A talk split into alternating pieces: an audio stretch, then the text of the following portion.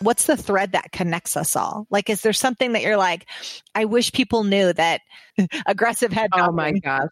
Yes. It really is how we deal with stress, how we connect what we interpret as like, hey, this is life, or hey, everybody's like running bragged, and hey, everybody's tired, and everybody's go, go, go, and achievement based. And um, that's just the way things are. And I'm like, no, it does not have to be that way. Straight from the boardroom to the microphone, I'm April Garcia, and this is Pivot Me easily applied tools and hacks to get you ahead. This isn't just a podcast, this is an upgrade for your life.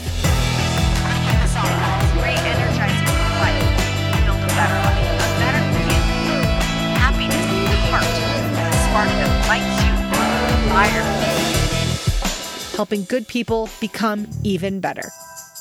This is Pivot Me. My guest today is Dr. Paige Gutheil. Dr. Paige DeMost is an osteopathic family medicine doctor. She's an award winning physician that runs both a traditional private practice and also created a collaborative care path for patients to actually partner with her in their health. She completed her residency training in family medicine at Ohio Health Doctors Hospital. Dr. Paige also won the Ohio American College of Family Physicians Young Physician of the Year and also won Ohio University Heritage College of Osteopathic Medicine's Outstanding Recent Graduate Award in 2009. How are you? Good. How are you? Good. Good. How's your um your Monday going? It was good. It's funny. So I blocked out like to be done at one. I'm like, okay, that's an hour buffer. And you know how kids like smell if you have something going on? yeah. Like patients do that too. And so, yeah. They smelled it on you? Yes, they could. Mm-hmm. Yeah, they did. Was it two girls, three girls? What do we got? Well, I have a stepdaughter who's 22. So, okay. and then two that are at home, eight wow. and six. So, exact same age as mine, eight and six. Yes. Yes. Wow. That's a fun age, right? I think so. Yeah. yeah. So, so perhaps when I was, um, um, preparing for the interview and just kind of getting some of your background, I may have been snooping on uh, Facebook. And nice. uh, I loved the comment about, man, we got the double whammy of is Santa Claus real and where do babies come from? Oh my God. Because we just got the Santa Claus real thing on Friday. Ah, uh, awful. Yes. We already had I, the babies come from, but now we got yeah. the Santa Claus real talk too. Um, mm-hmm. we will press on. Okay, so I did um help me understand real quick what are you building? I'm basically probably the best way to understand it. I transitioned my very traditional practice into this membership model, but then realize also that even the membership model of uh, largely one-on-one um, meetings to in-person members doesn't serve either my in-person members or you know a greater number of people as well as I'd like to. So what I'm building is more virtual offerings, like an online only membership. Mm, okay. I've taken to um, calling it kind of like a doc coach. so I'm a doctor plus a therapist plus a coach. Wow. Okay. Full service. I mean, being a doctor is actually mostly ther- therapy. I've heard that. but I've heard that. Yeah. So, um, and I have, I mean, you're not supposed to, but I have almost two niches. So I have how I apply that to my patients, but also looking at how do I help clinicians and trainees learn how to be their own doctor first and basically change how they seek health for themselves, mostly emotional and intellectual well being, um, because there's a whole heck of uh, heck of a lot of burnout physicians and even starting as students. So happy doctors equal happy patients. And there's a lot of grumpy doctors out there. Wow. What do you attribute that to? I mean, is it burnout? Is it the system? Is it not practicing yeah. self care? It's um so I mean basically you know, we have a lot of students that come in like bright eyed, bushy tail wanting to save the world. And then the training system is brutal. I mean, it's, it still has some military esque qualities. And so then you just kind of like get into the system. And somehow when you come out of, out of the training process, that, that like energy to save the world is gone. And it's just like, let me just find a job so I can repay $300,000 of debt and punch a time clock, which does not serve, you know, anyone well to prevent burnout. Like they're, they're burnout by the time they get their first job. It's, it really is sad. Wow.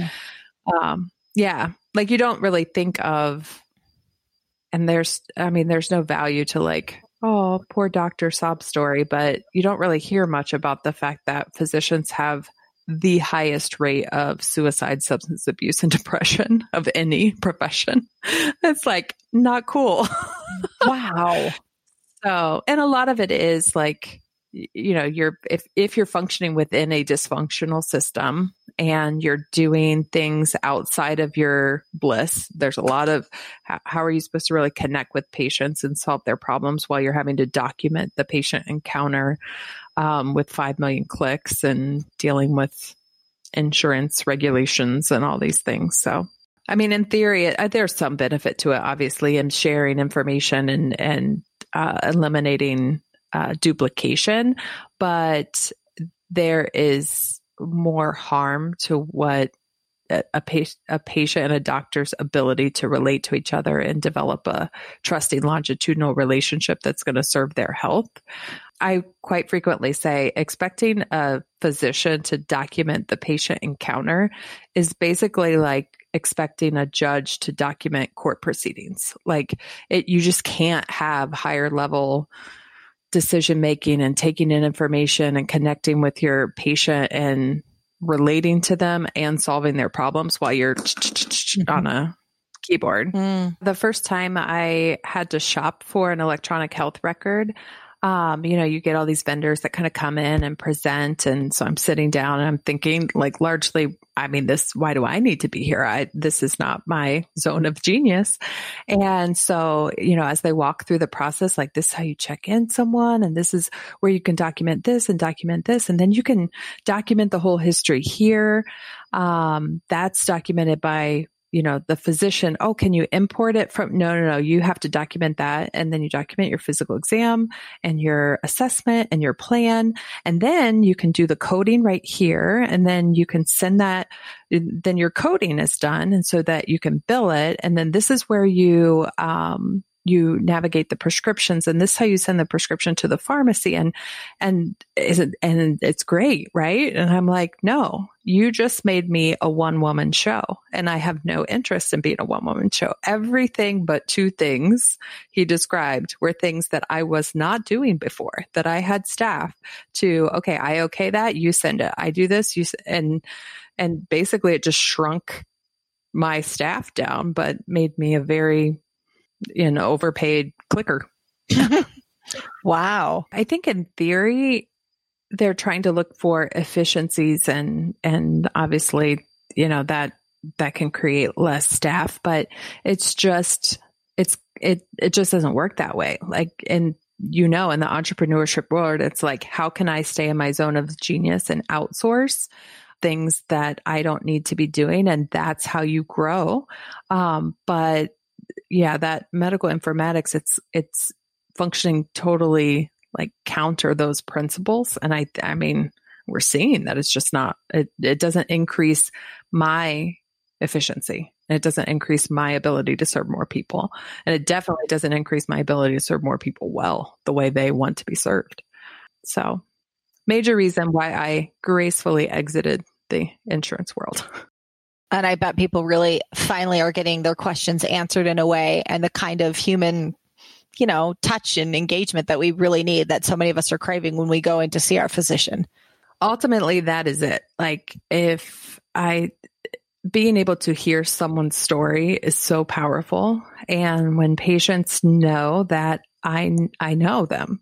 I know what's going on with them physically, but I also know their environment. I know their relationships, their work, what they're going through, finances, what, you know, where they're at as far as how to navigate that. And so once, once patients feel like they've been heard and and I know and they can update me as new things come up it's it's so much easier for everyone it's reassuring for patients it's quite frankly makes my job so much easier because in the old system, chances are by the time patient a patient got to me, maybe they had already had a problem for a week or two, or they had tried this or tried that, or Googled this or Googled that, or gone to the urgent care. And so I'm connecting all this data and taking into account all this data it's just the algorithm is not i mean not that problems are algorithms but it's like okay i have to like connect these dots and um, but if i'm just walking alongside a patient it's it's just so much simpler to be able to guide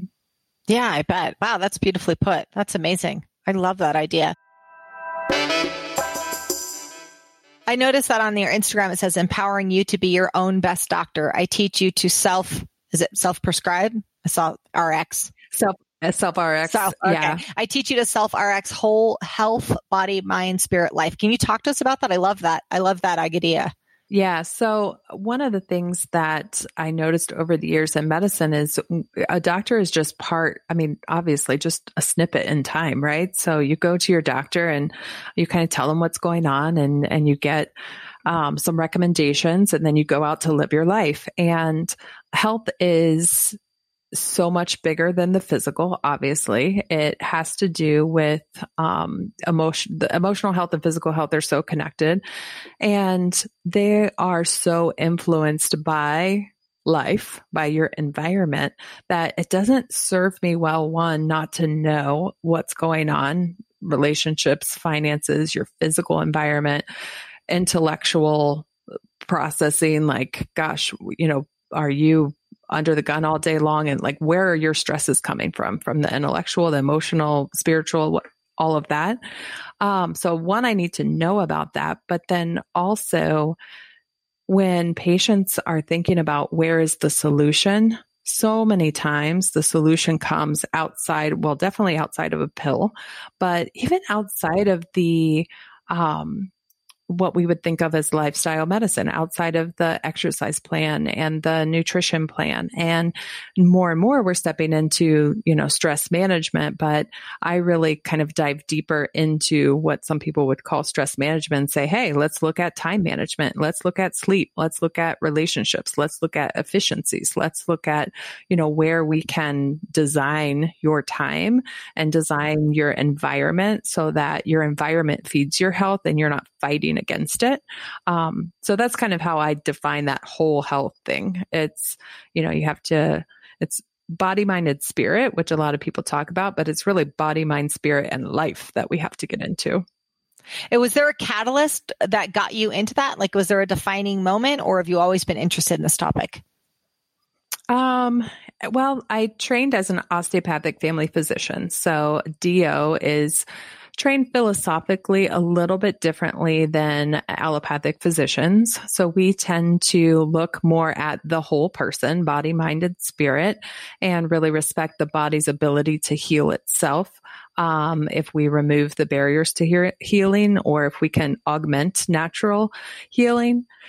Uh, but beyond that, it really was seeing patients and in my own health experiences, noticing that, gosh, you know, we're doing all these things, but I would see patients that would come back to me after we're, you know, trying different things and maybe not getting better. And um, and and all of a sudden they're feeling better and i'm thinking oh great like did you stop missing a medication here or there? Or did you try a new workout program? Or did you try a new supplement? Or are you doing whole 30 or like what's going on? Inevitably it would be something outside of what we would conventionally think of as health that had changed and released a stress or almost like an impression to their physical health that they finally got ahead of. So they were saying things like, Oh no, I finally decided to go back to school and my pain is gone. And it's like, okay. Or I, you know, I, I was in a dysfunctional relationship and I decided to, to, you know, in that relationship and I'm moving forward or I'm stuck in cold, gloomy Ohio, and all my family is in Florida. And I am a Florida person and I need to be around my family. And so, if we think about the buckets of health, it's just so interesting that where we think there might be this biochemical problem, which there is, but we can relieve that if we address some other stresses around it. Um, and I think we've all experienced that to some degree, right? I mean, we know certain stressors are going to bring us down, but I think um, I'm surprised quite frequently at just how much the a change of environment makes people jump forward in their health, whether it's physical or emotional. Wow, that's amazing. That's amazing. And it wasn't necessarily you driving people to do this. It was just there was a shift for the positive, And then when you asked, you found out it was this external factor that they had addressed that then it's interesting when you said these buckets and a- as you were painting that picture, I was thinking, are they really buckets or are they just, they're so interconnected? Um, we we think of them probably, I would imagine uh, we think of them collectively as being separate, but they're probably, sounds like they're very interconnected. Absolutely. And I admittedly can be probably a little annoying to patients because human nature we want to know what the one answer is and our physiology just does not work that way. I tell people it's kind of like the scallop potatoes of medicine, like the thinnest layered potatoes. I mean, not that scallop potatoes are healthy, right? Um, per se, but it's, we need to have these small layered consistent changes to really get changes in physiology when it comes to chronic condition and wellness and longevity. Um, but human nature says, Hey, we're just looking for that like one thing. And I'm like, no, everything's interconnected. We need to just get the ball rolling, get it snowballing in the right direction. And then we really kind of pick up steam. So yeah, it's, they're not buckets. They're not, um, you know, they're not like just one magic thing that you can hang your hat on. But to me, that can be encouraging because it's like, okay, it's not one huge thing. It's like, let me just do a little bit of this, a little bit of that, and then we'll get moving in the right direction. I wanted to talk a little bit more about the um, your practice itself, and then we'll kind of move into maybe some more entrepreneur questions and maybe some some background a little bit. But as you were talking about um, at the beginning, when you said you doctors really function as therapists, um, I'm thinking about that. Like you get this, like you get this unique perspective of sort of seeing behind the curtain of people's lives. Like when the door shuts and people get honest or vulnerable or they share their, their fears with you. What's the thread that connects us all? Like, is there something that you're like, I wish people knew that aggressive head. Oh my gosh. Yes. It really is how we deal with stress, how we connect what we interpret as like, Hey, this is life or Hey, everybody's like running bragged and Hey, everybody's tired and everybody's go, go, go and achievement based. And, um, that's just the way things are. And I'm like, no, it does not have to be that way. That go, go, go mode that is physiologic. I mean, that is, is driving us down. And so that's really what is affecting people the most. And it takes different forms, of course. Sometimes it's work stress and, and hey, I'm just going to put in my time and grind and, and I'll be able to make it up later, which, you know, hashtag not, not happening. Um, or, it's um, an emotional stress where they feel connected to a family member who, you know, is a dysfunctional relationship, but I feel bad because she, you know, my mom always asked me to do this and I feel bad letting people down. Or, you know, it's a, a physical stress or a financial stress that just feels like, oh, I'm in this box and I can't, can't get out of it. So, I mean, that honestly, if we look at like the big bucket. It's how are we dealing with stress and do we ever let our body get into I, what I call everything's okay mode and relax mode. And, um, you know, we think of that as like a bonus sometimes and it's not a bonus. It's a necessity of life. And, you know, literally I can describe there's two sides to the nervous system. You know, a lot of people, you hear about fight or flight mode, right? You have sympathetic side to the nervous system that's designed to go, go, go. But what about this parasympathetic nervous system, which you know, and doctors sometimes they learn it, they call it the rest and digest. I call it everything's okay mode. And so that is meant to be our prominent side of the nervous system. Like our ancestors were kind of in everything's okay mode until they heard a lion roar in the background. And it's like, oh, what was that? I got to figure out if I'm going to die here, if I need to run. We live predominantly in go, go, go mode. And that is causing dysfunction at a cellular level that, of course, our body's resilient. It puts up with it for a really long time, but we're not thriving and we're sacrificing um, longevity. We're sacrificing energy. We're sacrificing happiness. We're we're increasing our risk for chronic conditions. So, if I could get everyone to understand that things like that we talk about when we talk about self care, prayer, meditation, yoga, journaling, just relaxing, that it's not a coping mechanism. It's actually an innate human need. It's a requirement for life and that we really should not feel guilty about emphasizing that. We should be, we should be challenging ourselves to getting into that mode, not, and again, not as a coping skill, but just as like core need. Yeah. Is that how people get into the the the second form, the everything's okay uh nervous system? Is that how we do it through prayer, meditation? Yeah, anything that kind of gets us like in deep breaths, um, a sense of calm. It's, it, it can feel different for everyone, but you can snap yourself into fight or flight mode with one thought, with one like, oh, did I forget to pack a lunch? oh my, you know, and then that, you know, riles us up. Um, so some people are in that mode literally 24 seven. If, you know, if you self describe as type A or I'm just a worrier or like you're in it. Yeah. And so it can feel very unfamiliar to spend time relaxing and spend time daydreaming and, you know, again, prayer, meditation, deep breaths. Um, and it's not some a lot of people think they're relaxing when they're not relaxing. Like a lot of people tell me oh what i do for to relax is i watch netflix or i play games on my phone.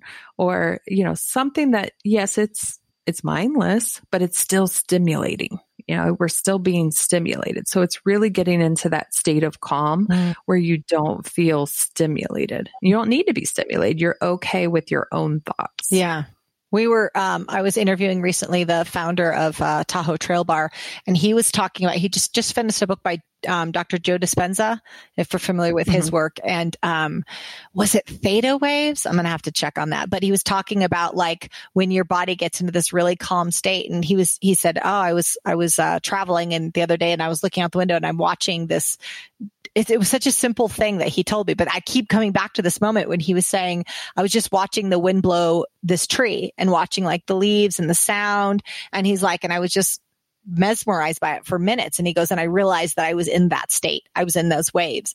And I, I don't, I sound similar to what you were talking about, but he's like, I was just completely present and focused on just that. And I was so relaxed and at peace. Yeah, absolutely. Like that. And that's why it's kind of different it's it's hard to describe for for people. I feel like people need that's why they need to be their own doctor, right? They need to know like what what clicks for me. Some people can go out for a run and they can get into a meditative state while they're running. I will tell you that if I am running, I am not meditating. that's not my that's not my jam, you know? So and and some people they'll you know maybe quote unquote try to meditate and they can't they can't it's it's almost like frustrating for them right mm-hmm. and true meditation can be it can be a learned skill and so one step into it is to be active while you're getting into that relaxed state mm. by focusing on something, focusing on the sky, focusing on um, music in the background that's just kind of, you know, relaxing white noise type things or going for a walk and letting yourself daydream.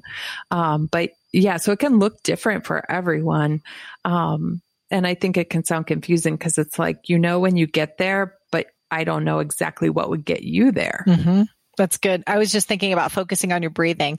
I found that like when people were struggling with um, meditation, there seems to be two things that really make a difference. One is if they just focus on breathing in and out, and that's it. Um, the other one is then using guided meditation. So I'm a huge mm-hmm. fan of of Headspace, Insight Timer, those kind of apps. But um, oh, totally, because it uses our like type A analytical personality to our advantage, right? Like give me something to do and I'll crush it. But if you describe it to me, but then actually, oh, you snuck it in that the assignment is actually an intuitive calming assignment, then okay, I can, I can do it. Right. Right. You're like, you need to establish the objective first. No, it makes sense. Yeah. Does, does gratitude get people there? I'm just thinking, I know gratitude is such an important practice. I'm a huge proponent of it, but is that something that can also get people to the everything's okay state? Yeah. Yeah. In fact, I talk quite frequently about three things that actually have been connected to changing your neurochemistry, neurotransmitters, neurohormones that create that that relaxed state. And so one thing actually is anticipation. So everybody has um, experienced the feelings when you're getting ready to go on vacation. Not the like, oh my gosh, I have to pack feeling, but the like excitement. You're planning, what are we going to do? We could do this, we could do that. And that just gets you happy, right? Mm-hmm. So you want to release some happy chemicals. Anticipation is one thing. The second thing I call savoring. And so if you picture like savoring a fine wine, that could describe what you um, were just talking about with the leaves. Like you're actually looking at that and you're like, oh, that's cool. Like you're just immersed in it. I call it the that's that's cool feeling. So if you are experiencing something and you're like, oh, you really let yourself savor it and think, oh, that's cool. Um, and then the third one is gratitude. So looking back on something better if it's very small and very specific. Um, so looking back on something and feeling that gratitude for it is is wonderful. Um, one I quite frequently when it comes to gratitude, when I first started um, having a gratitude practice, you know, I would say, "Oh, I'm thankful for my husband. I'm thankful for my girls. I'm thankful for my my job." And the next day, well, I'm thankful for my husband. I'm thankful for my girls. And it's like, okay, you know, where's the magic coming from, Oprah? I mean, you said if I did a gratitude practice, uh, you know, like the unicorns and rainbows are going to come out. And so, but I the difference between saying I'm thankful for my girls and saying I'm thankful that Ava ran up to me and gave me a big hug without me asking her to because it made me feel like a good mom. It's like, oh, you just feel that so much more. So I found it really has to be a specific instance and bonus points if you can connect the because because you uh-huh. really will notice, okay, that's why it made me feel like a good mom. They're like, okay, if that's something that I'm craving, like I, I need to feel like a good mom. Like I need to reaffirm that to myself. I can seek that in other ways. Mm-hmm. Um, so, or, you know, whatever that feeling word is, you can, you'll start to notice what those deep feelings are that you need and focus on what gets you those feelings as opposed to the to dos that you need to accomplish. I think that we minimize the impact that we can have if we're feeling down. Yes, there is one way to increase your dopamine in a pill. There's also other ways like exercise or chocolate or sex, or there's other ways to get totally. the same sensation. We just, one may be an easier path than the other, but. And one thing I think is hugely helpful to realize is a lot of, well, well if we talk about hormones, where, where most accustomed to like we know these feedback loops. And so the more you use them the more you create. If you don't use them you lose them kind of thing. I'm in air quotes. Um, but so that is true for a lot of these happy chemicals in our brain. It truly is very difficult for some people to create a dopamine response because it has been so suppressed for so long by a variety of different things, starting with a genetic tendency all the way through life, um, that it's, it's more difficult. And so, yeah, we do need to use medicine as a leg up sometimes, but it's important to know one, even if we do use medicine, if we're giving you a leg up on the horse, you still got to ride the horse. Like the work still has to be done. Mm-hmm. But also, you know, for some people, it truly is. You can try to ride the horse all day, but if you're not on there, like you need that leg up. That's why so. it's got to be a partnership. I mean, to your to big time, uh, your original uh, in your bio, it's it's an actual partnership between two people. So there's no shame in getting a leg up on the horse. Absolutely, we many need a leg up on the horse, but then take take like grab the reins and and then ride the yeah. horse and, and be a partner in that. I love that that idea. And I also see it as um I would imagine a lot of ways you're giving patients a lot of power back because um, uh, it, it'd be easy to walk into a physician and kind of so I use the phrase like giving away your power or taking back your power a lot, but I don't want it to sound like a power play, but I mean it right. in just the sense of empowering, like you're empowering the patient to be their own advocate and take, take um, control and responsibility of their health healthcare but I would just think this process is just incredibly empowering and just instead of like, okay, I'm going to see what happens with my healthcare. No, I'm an advocate for my own healthcare. I am, I am in the driver's seat of whether I am, I'm healthy or not, or that I've got profound influence on it versus it's something that's just happening to me. Absolutely. And, you know, some people are very accustomed to that and very comfortable with that, but it may be surprising, you know, just how many people are not accustomed to that. You know, we talk about kind of the old time relationship of doctor physician relationship where it was more perhaps hierarchical and feeling. Um, and just, you know, I think about how I raise my kids and the verbiage that I use with my kids. Like, you know, when they run up and they get, you know, they have, have a skin knee and they're looking to us honestly to know how to react. Is this a big deal? Is this not a big deal? And am I going to say like, oh my gosh, oh my gosh, we got to take you to the doctor or we have to go to the hospital or I'm going to call the doctor or I'm going to call the doctor and give you a shot. And, you know, is it a positive experience that they're having there? Or are we teaching kids to look to a doctor to make them better? Or are we saying, okay, let's, let's stand up. Let's clean that off. Your body will work on it. Let's see if we need to help your body out a little bit, but I think you got this. So I think that is so powerful that innate philosophy of the body has the ability to heal itself. And of course we want to help it. And of course we want to augment its abilities. And there are boundaries, you know, if you fall and break your leg and the bone sticking out of your leg, well, you need a little help, right? But, um, just that innate philosophy of like, you know what, my body's wise. Um, and that goes for our mind too. Like we have intuition. We know what our next step should be oftentimes. And what causes the most stress is when we know what our next step should be, but we're not taking it.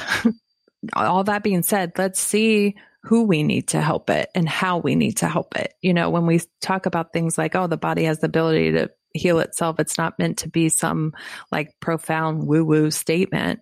Like, who's going to be on our team to help it? Just like, you know, LeBron James has the ability to be a superstar NBA player. Does he do that alone? No, he has a team uh, that helps him. So, you know, what might need to be on our team is alternative therapies, or it might be traditional pharmaceutical medication, or it might be um, a specialist. It might be chemotherapy. It might not be, you know, so just really looking at the whole scope, but maintaining that ownership and that empowerment, like you mentioned, to say, you know what, I'm going to take a next step because I choose to take it under the wise counsel of trusted healthcare professionals. Mm-hmm. No, I like that. Are you struggling to stay focused? Still need to get things checked off that to do list, but finding it harder than ever? Be productive, be effective, and perform at your best. In my new digital course, Multiply Me, I'm going to show you how to be laser focused and wildly effective. You will learn how to get three times as much done, but in less hours a day. I'm much more focused, so much more done in my day. Far more time effective. I needed to make a change, and this was it. Amazing. Life changing. You can literally multiply your output. You can master a productivity tool today that will give you a high performance advantage in any season. Take back your time so you can enjoy the life you've earned. Join us now at pivot-me.com backslash multiply me. We've created a free guide, four simple steps to getting more done in less time. In these short videos, I quickly show you the four main steps to productivity, to getting more done, the right things done, but in less time. To download your free copy and have it in your inbox ASAP, go to pivot-me.com. Get the four simple steps to getting more done in less time. Join us now at pivot-me.com backslash multiply me. So when you when you went into a more holistic approach, this collaborative approach, um, was it well received? I mean, or did you come under fire, under ridicule from someone for that? Yeah, that's an interesting question. I think there, I think a, the healthcare industry or, you know, views of healthcare, a lot of people recognize that this is the way we should be going. They recognize that the body is wise and we need to focus more on health and wellness than just treating disease.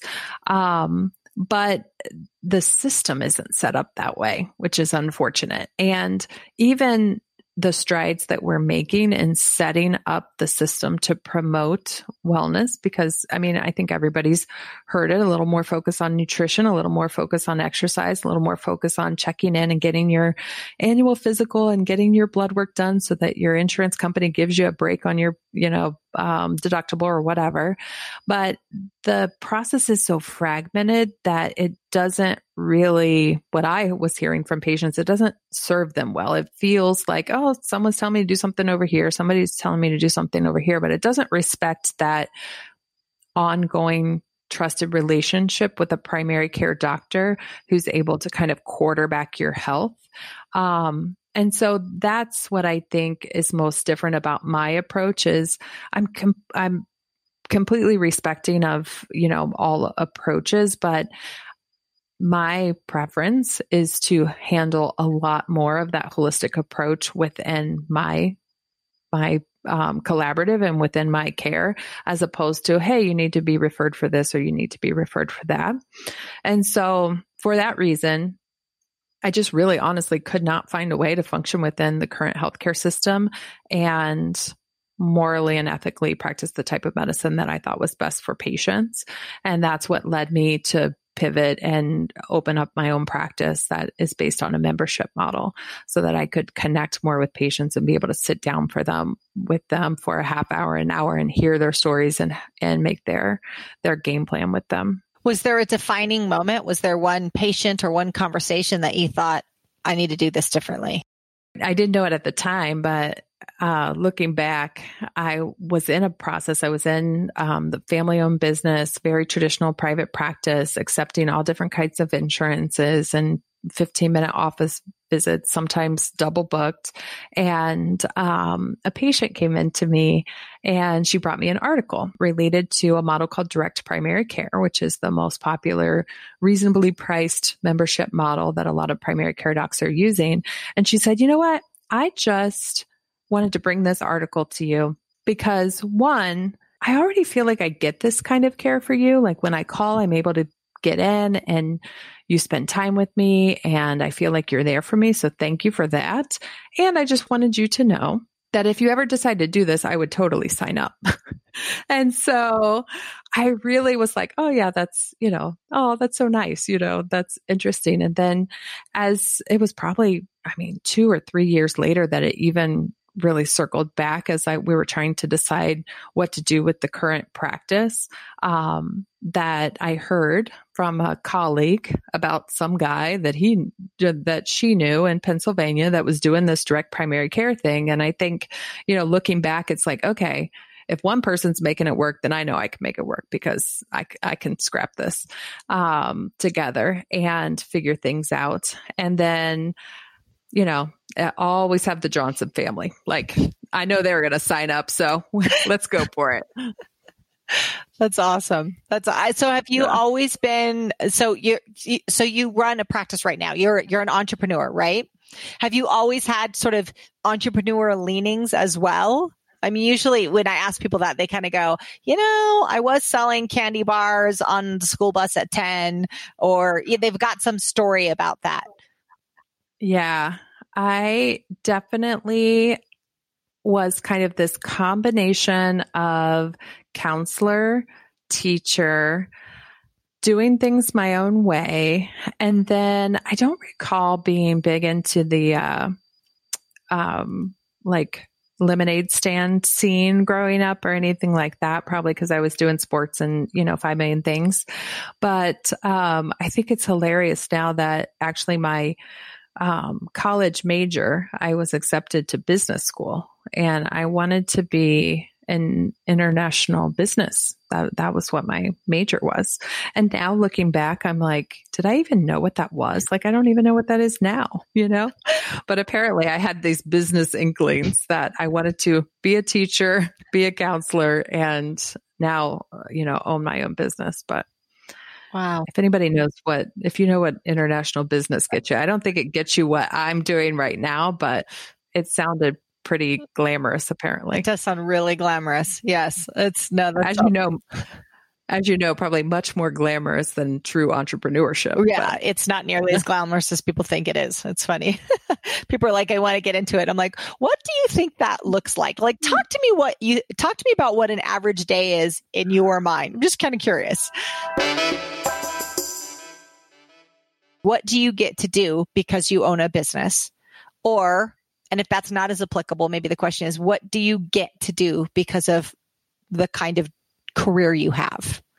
You know, I love that phrasing of what you get to do because I think we've always, uh, we, everybody has had those I have to do days, but I think quite a bit of what I get to do. And, um, to me, and owning my own business in particular and being in this membership model, um, as well as I, I love to teach medical students. Every doctor that you meet probably does 5 million and one things. And I, I haven't totally released that tendency. So I do juggle a few different things, but, um, it's really just flexibility. Um, I, that idea that I believe so strongly in that everybody has the, the right and the, um, and the like requirement, like the life requirement of designing your own life. Like we were not put on this earth for the pleasure of any other human being or a job or a whatever. So, um, just that real connection to like, I get to design my day. And it's definitely something I love about the membership model. I don't, I'm able to be in contact with my patients in a little more convenient way. So they can text me, I, they can call me, I can see them in person quite a bit, but we also can handle a lot over the phone. And there's a more of a personal relationship. So they know that, you know, Wednesday nights are dance nights in my house. And so if, if I don't call you back, I might be calling you back in 20 minutes or whatever that's it. Just that flexibility is, is wonderful.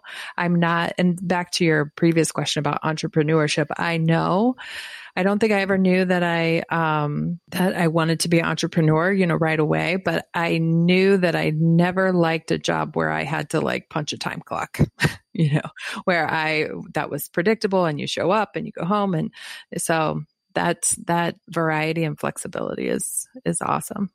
Do you have a, um, we talk about this a lot on the show. Um, do you have a morning routine, either a morning routine that you follow or kind of success habits that you implement throughout your day that helps you show up and be your best, you know, continue to grow and thrive?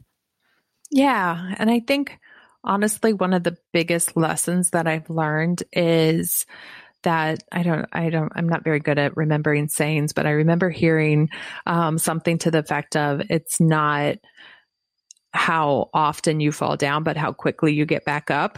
so even when I talk about routines, it's like, is any routine, is anybody 100% with their routines? Like call me up and let me know if you are.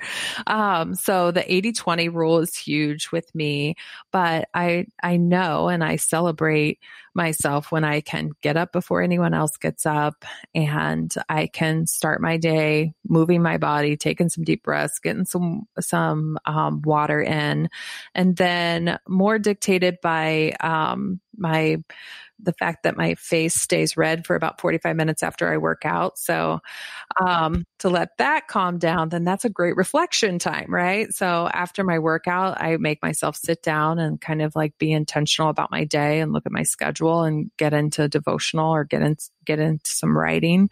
And that, I mean, honestly, if I do that, I feel like I've won the day. I mean, that's, I've won the day. That's it. You don't have to talk to me anymore. mm-hmm. yeah. Yeah. Win the morning, win the day. It's so true. It's so true. That's awesome. A couple other questions. Um, this will kind of bounce around a little bit, but um, is there two to three things that you maybe two to three things that you wish you could tell every patient, or it could be two to three things that you wish you could tell uh, you could tell every person? Yeah, gosh. Um, I wish I could tell everyone well, just that get up, get back up off the mat, like learn to spring back up and make your next best step. It does, you do not have to know the whole path. You just have to know your next step. And so whatever I've been through in life or however I'm helping a patient, um, I think, you know, let's just celebrate our next, the next hard thing, right? And tackle that. Mm. Um, and then I think, you know, just getting back to maybe what we talked about before about um, it, it, health is more than physical health. It is a combination, this like beautiful web of our biochemistry, physiology, our body structure and what it can do. But just as strongly, if not more strongly, it is our emotional state. It's our intellectual stimulation and and functioning it's our spiritual health and it's how we're influenced by our physical environment and our relationships and our resources and so really embodying all of that and and self-reflecting and seeking counsel to into all of that is where we really move forward. Because I think we do a good job at seeking counsel at physical health. But then, you know, we have these emotional, um, maybe tendencies or ways of thinking that we just kind of let linger. And it's like, if we wouldn't let a toothache linger for years, then surely we're not letting that thing that Uncle Bob told us on in when we were in second grade bother us for years, right? I mean, come on.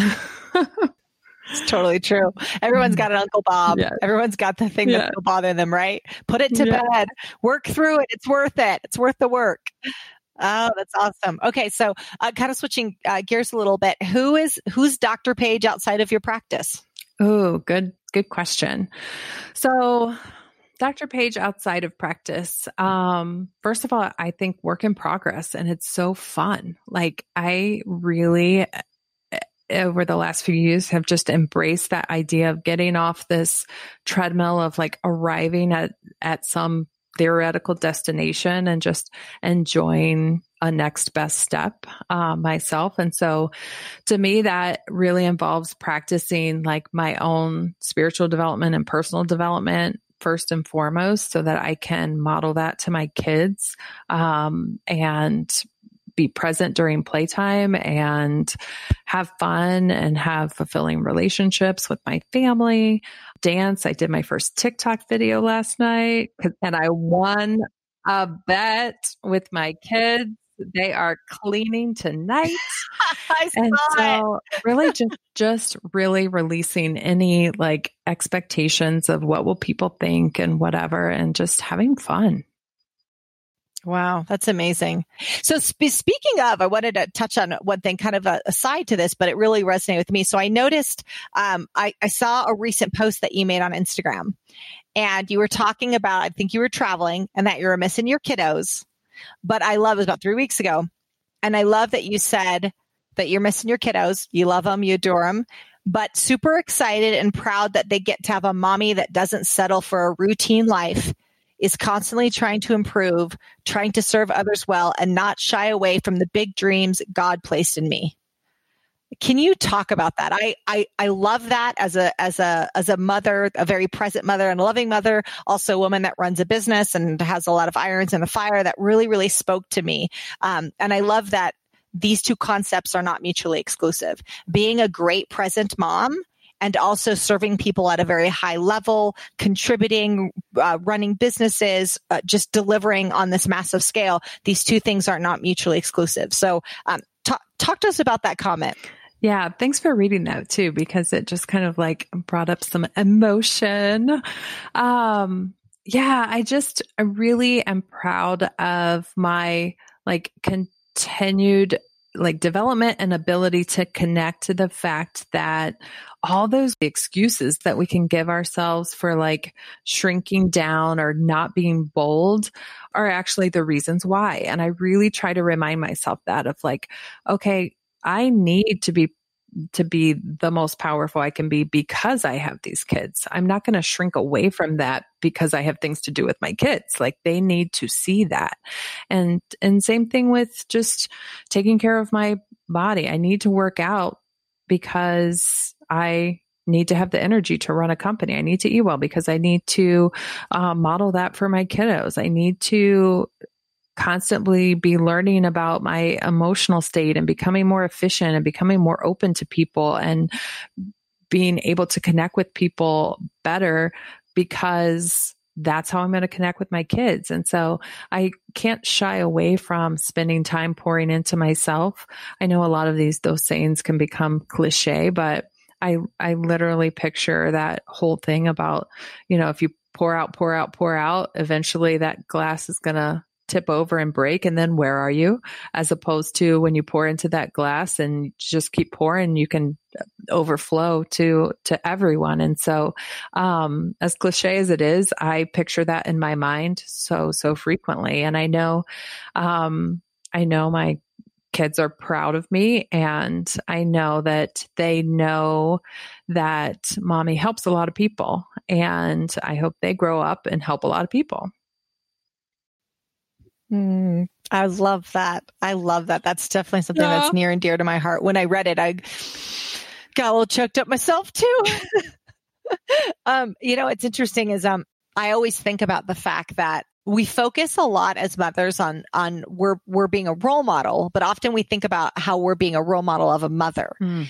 And and I often say we're we're very good at role modeling what being a mother looks like, and some some are very good at um, we have a natural inclination even to role model what a sacrificing mother looks like.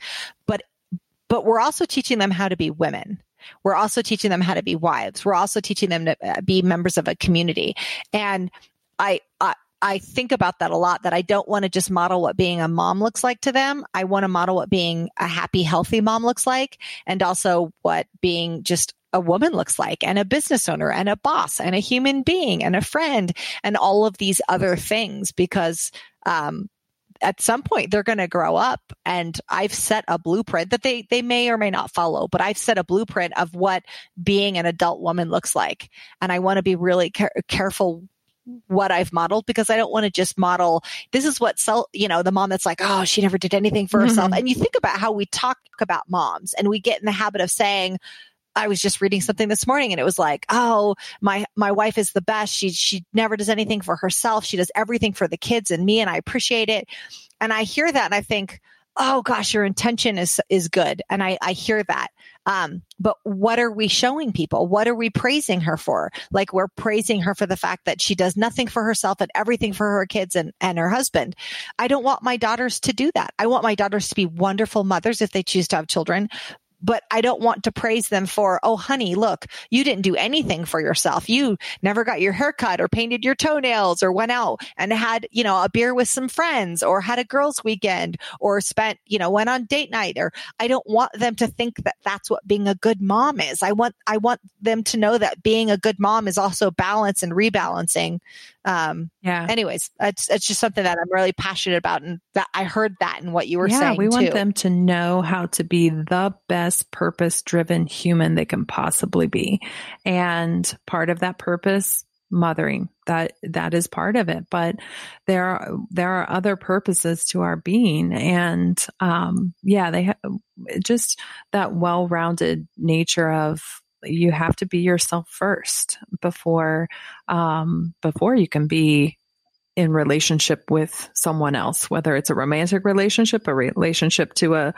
um, to your kids or to other family members. It's like you have to weigh that. You mm-hmm. have to mm-hmm. weigh your purpose with other people's benefit from you doing what they would like you to do. And, you know, yes, you have to meet in the middle sometimes. And ultimately, we all have an intuition. If we are comfortable with our character, you know, then we don't have to second guess, am I being selfish? No, you're not being just, if you're self aware enough to ask yourself, is this selfish, you know, and weigh that, then chances are you're not being selfish. You know, it's not selfish. It's being, um, it's really putting yourself first so that you then can be selfless after that. Mm-hmm. It reminds me of the phrase is it's okay if who you are inconveniences them. It's okay if if your ambition inconveniences them a little bit and and it's okay if they don't understand it. And I'll tell you some of the people that I work with, in particular women. Um, it's it's really hard because they have to run the business and they have to do everything else with it not inconveniencing their family whatsoever. And I can remember um, talking to, and this is a conversation I've had many times, but recently having a conversation with one business owner and, and me saying, you know, it's okay if you have to take a client call at seven o'clock that you don't push it till 9:30 till after your kids are asleep. It's okay for you to ask your husband. It's it's okay to say, "Hey, I've got to have this 20 minute conversation. I, I need your help to make that happen." Um, that's okay. That it might inconvenience him a little bit. That's what like that, that's what partnership looks like. And it, it's a shame that you have to have that conversation because when I asked her, I said, um, does he ever have to take a call at night? She, well, all the time. And I said, is it okay? Do you get upset with him? It, eh, no. Well, is it inconvenient for you? Sometimes that's got to be a two way street. Yeah, I love um, at the medical school where I teach, we try to tackle some of these topics from day one. And we've talked a lot about um, work life integration as opposed to work life balance. And I think that's something that I've really tried to relate to is when your family is on your team and they know what your purpose is, they know what you're doing, they know why you're doing it, then they can become your biggest cheerleaders and your biggest supporters. My kids quite frequently will be like, Do you have a call tonight, mom? Well, because sometimes if the call ends at a certain time, then maybe they'll get to stay up about 20 minutes later. So they're loving when mama has a call. But, you know, obviously for bigger reasons than that, if, if you don't have the perception either in yourself and the people around you don't have the perception that work is stealing you away from them, but rather they are part of your mission, then, um, yeah, there's no, there's no reason to apologize. I love that they are part of your mission. That's beautiful. Yeah, totally. And to take it to another level, I don't begrudge them for not understanding or for not championing it because it is my responsibility. Like it, they, it's my health. Why would I like, why would I hold it against them if they're not like presenting me opportunities to have self care? And I honestly understand, you know, from their perspective, them being a little grumpy if it's inconvenient. that's that's fine. It goes both ways. To your point before, that's what a partnership. That's what a partnership is, and um, I think yeah, so many times uh, that's just part of kind of our need to like keep it to ourselves and like we'll, we'll just handle it um and we'll just try not to you know inconvenience people or we'll, we'll try to like just we'll clean up problems that aren't even there before they happen, you know? So, um, I think you're right. It's just, we can't be, it's, it's, being brazen about something or being like being a bulldozer is so far away from like just standing in your own space and advocating for your own health that the two get confused way too often. Yeah. That's yeah, that's a really good point. Wow. So tell us what's next for you, Dr. Paige. Ooh, what's next? Um, I am super excited to kind of take the concept that I've developed in my membership model. Um, I partner with patients here locally and provide comprehensive primary care. But even in doing that, I realized that um, there's a lot of life to be lived outside of my office. And so I'm developing some new tools to be able to partner with people on a daily basis uh, through some virtual memberships and um, online offerings and education so that I can be available to people who aren't here in Ohio and I can partner with people with that daily accountability and setting their goals and reaching their goals um, so that we don't have to lose momentum just because you're not in the doctor's office. Yeah. That's awesome. That's awesome. Where where can people find you? Where can people connect with you? Yeah, so come to my website, drpaige.com. So D R P A I G E.com. And of course, I'm on Instagram and Facebook, Dr. Paige D.O. I'm Dr. Paige D.O. pretty much everywhere. Pretty much everywhere. Okay. Um, thank you so much for, for coming on and talking to us about your practice, about being a business owner, about being a wife and a mother, and also just giving us some insight on the perspective of a doctor, sharing insight on, on all the threads that connect us what I kind of heard was it's not just me. Um, and that's, that's so much of what we need to hear and just practicing self care and what that looks like and kind of getting us out of that fight or flight. Um, some really good information in there. And I thank you so much for, for coming on Pivot Me and sharing it. Thank you so much. This is a great space to chat. Thank you so much for dialing in today. And don't forget, make sure to subscribe wherever you get your podcast. And if you love what you hear, give us a five star review. It means the world to us. Hit me up on Instagram at the April Garcia or check us out online at pivot-me.com. This is all made possible with the support of you listeners, the numerous contributors, and our clients. Our music and production is by the amazing Rockwood Audio. Join me next time for more tips on how to hack success. And until then, make it a great day. Thanks, guys. You guys are amazing.